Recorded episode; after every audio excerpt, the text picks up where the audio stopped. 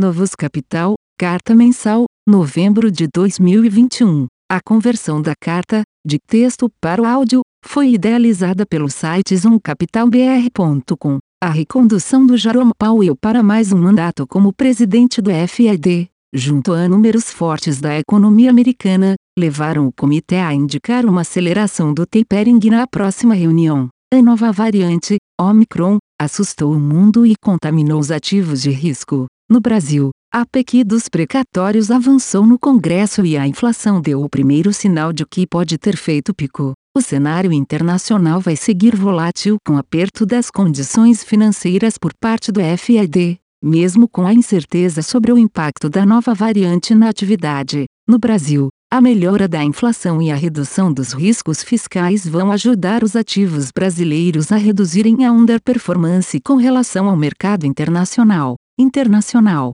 a economia americana segue como destaque positivo de crescimento global, com velocidade acima do potencial ao final do ano. Isso implica em maiores pressões inflacionárias exercidas pela demanda agregada, mudando o eixo da preocupação com relação a essas pressões por parte da autoridade monetária. Até o momento, grande parte da discussão sobre a inflação no mundo tinha como enfoque o caráter transitório dela, com a contração da curva de oferta agregada, gerada pela paralisação da produção de algumas plantas na Ásia devido a diversos surtos de Covid-19 vivenciados na região. Uma interpretação alternativa a tal fenômeno já se fazia verdade na época, mas era pouco destacada pelo mercado. Era a interpretação de que essa alta da inflação não se tratava de um fenômeno temporário gerado pela quebra da cadeia de produção com repercussões sobre a oferta agregada, mas, em vez disso, era fruto do excesso de demanda na economia,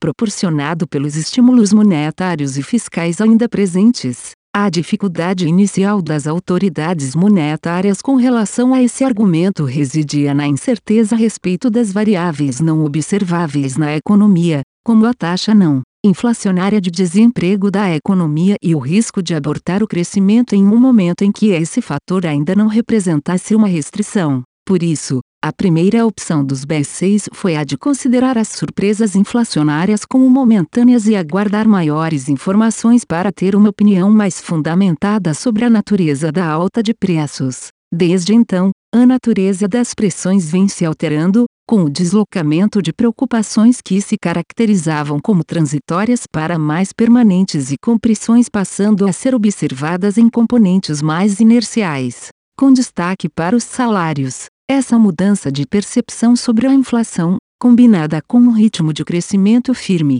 alterou a postura dos dirigentes do Banco Central do ZEUA. A autoridade monetária do país mais rico do mundo modificou sua retórica com relação aos riscos inflacionários, inclusive com o presidente do FED, Jerome Powell, declarando que tinha chegado o momento de não tratar mais o fenômeno inflacionário como transitório. Com isso, as expectativas para os próximos passos da política monetária foram alteradas, com a perspectiva de aceleração da redução do programa de compra de ativos, tapering a partir da reunião de dezembro, e devendo se encerrar ao final do primeiro trimestre ao invés de ao final do primeiro semestre, como era indicado anteriormente. Isso abrirá espaço para que sejam antecipadas as elevações da taxa básica de juros no ano que vem, devendo a primeira ocorrer ainda em meados de 2022. A nova variante de Covid-19, Omicron, que vem se tornando dominante na África do Sul e se espalhando para outros países no mundo, gera preocupação para autoridades de saúde no mundo.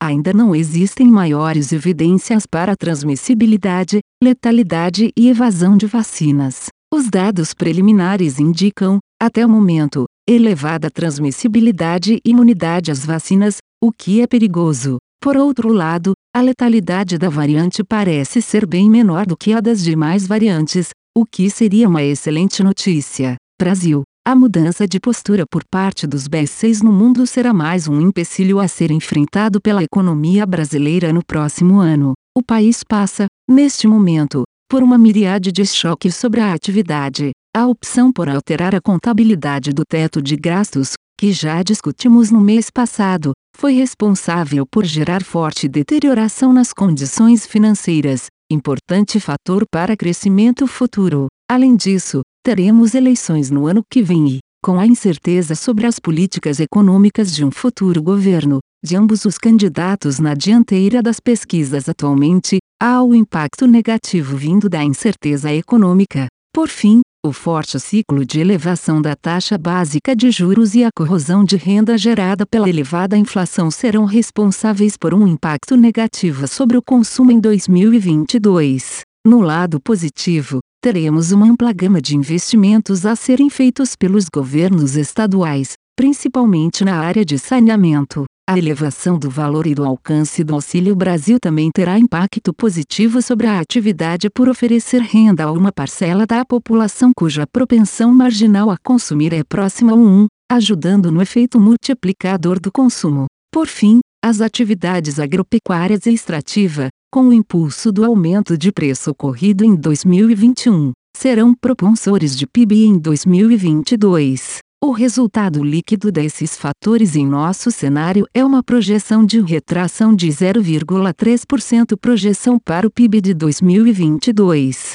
Em termos fiscais, a PEC dos precatórios foi aprovada nas duas casas legislativas e, como houve alteração em alguns pontos no Senado, ainda necessitará passar novamente pela Câmara dos Deputados, antes de ser promulgada. A credibilidade da política fiscal dificilmente será reconquistada antes da próxima eleição presidencial. Os dois atuais líderes nas pesquisas ainda não possuem um discurso econômico confiável, o que torna muito difícil que os agentes econômicos deem o benefício da dúvida ao comando da economia e se sintam confortáveis para voltar a fazer investimentos no país. Em termos de inflação, nossa impressão é de que passamos pelo pior momento ao longo do segundo semestre de 2021. Tivemos um número elevado de choques ocorrendo ao mesmo tempo e que levaram o IPCA para o patamar de dois dígitos, há muito não visto. Tivemos, ao mesmo tempo, um choque de energia global com os preços do petróleo se elevando,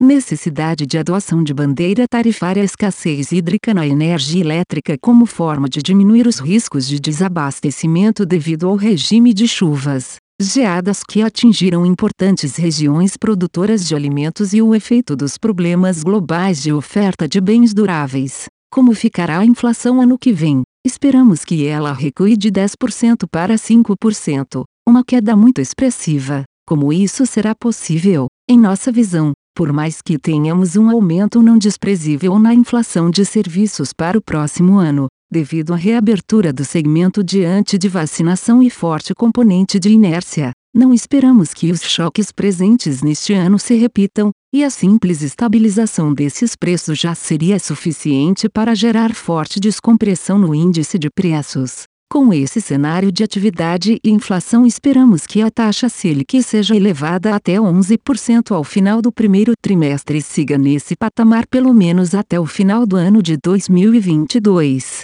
Renda fixa iniciamos uma posição aplicada nas partes curta e intermediária da curva melhora do balanço de riscos para a inflação de 2022 com os preços das commodities em queda redução do custo das térmicas elétricas e a redução dos riscos fiscais com o avanço da votação da PEC dos precatórios reduzem a pressão para o Banco Central subir a Selic para além de 11% a renda fixa internacional. Ao longo do mês de novembro, nossas posições vendidas na parte curta da Austrália, Inglaterra e Europa contribuirão positivamente. Já a posição tomada na parte intermediária da curva americana sofreu com o forte movimento de flattening e a aversão a risco no final do mês com a descoberta da nova variante do Covid na África do Sul. Encerramos as posições vendidas na parte curta, fora do ZEUA e encurtamos nossa posição tomada no juro americano moedas. O book de moedas contribuiu negativamente com posições vendidas em dólar contra as moedas australiana e brasileira.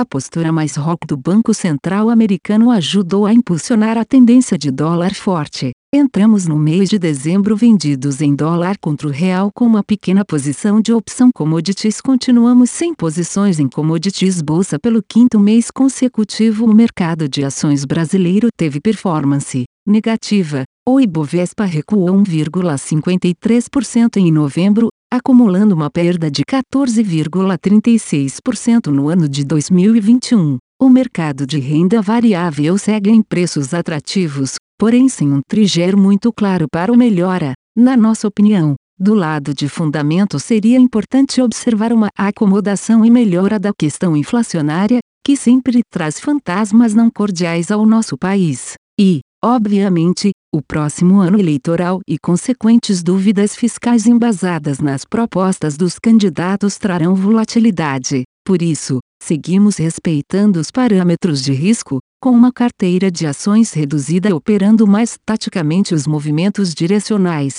priorizando a qualidade histórico-operacional das companhias e a liquidez, alocados nos setores de saúde, tecnologia e ligados à tese de reabertura fim. A conversão da carta, de texto para o áudio, foi idealizada pelo site zoomcapitalbr.com. Aviso legal: é recomendada a leitura cuidadosa do regulamento dos fundos pelo investidor antes de tomar a decisão de aplicar seus recursos. A rentabilidade passada não representa a garantia de rentabilidade futura. A rentabilidade, quando divulgada, não é líquida de impostos. Fundos de investimento não contam com garantia do administrador, do gestor, de qualquer mecanismo de seguro ou fundo garantidor de crédito, FGC. Para avaliação da performance de um fundo de investimento, é recomendável a análise de, no mínimo, 12 meses. A gestora não se responsabiliza por quaisquer decisões tomadas tendo como base os dados deste documento.